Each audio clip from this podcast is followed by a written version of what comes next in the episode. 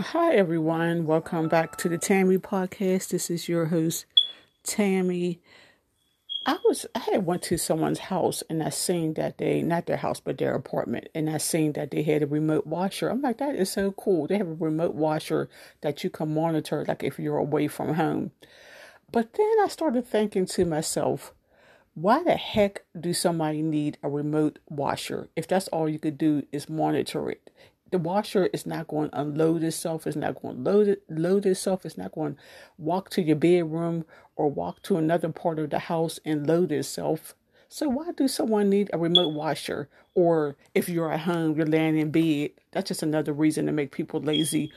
Instead of listening to see if the washer stopped. If you're in ear distance, you could just look at your phone and be like, okay, the washer stopped. Let me go down there and load the washer, or tell the kids to load the washer.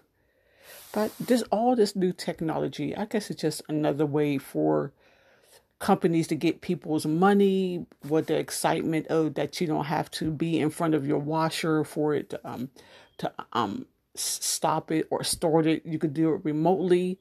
But if you're leaving from home, okay, and you put a load in the washer, you could just see that the washer stopped. But again, the washer can't unload itself. Or unless you're going to call someone at home, be like, oh, hey, the washer or the dryer stopped. Could you load it or unload it? That's the only thing I could think of. Or if you're sick, you're laying in bed. But you're still going to have to get out of bed to load it or unload it.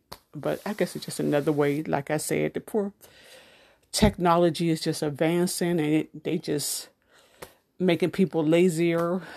I don't know. But it's just my opinion. Okay, everyone. Thank you for listening to the Tammy Podcast.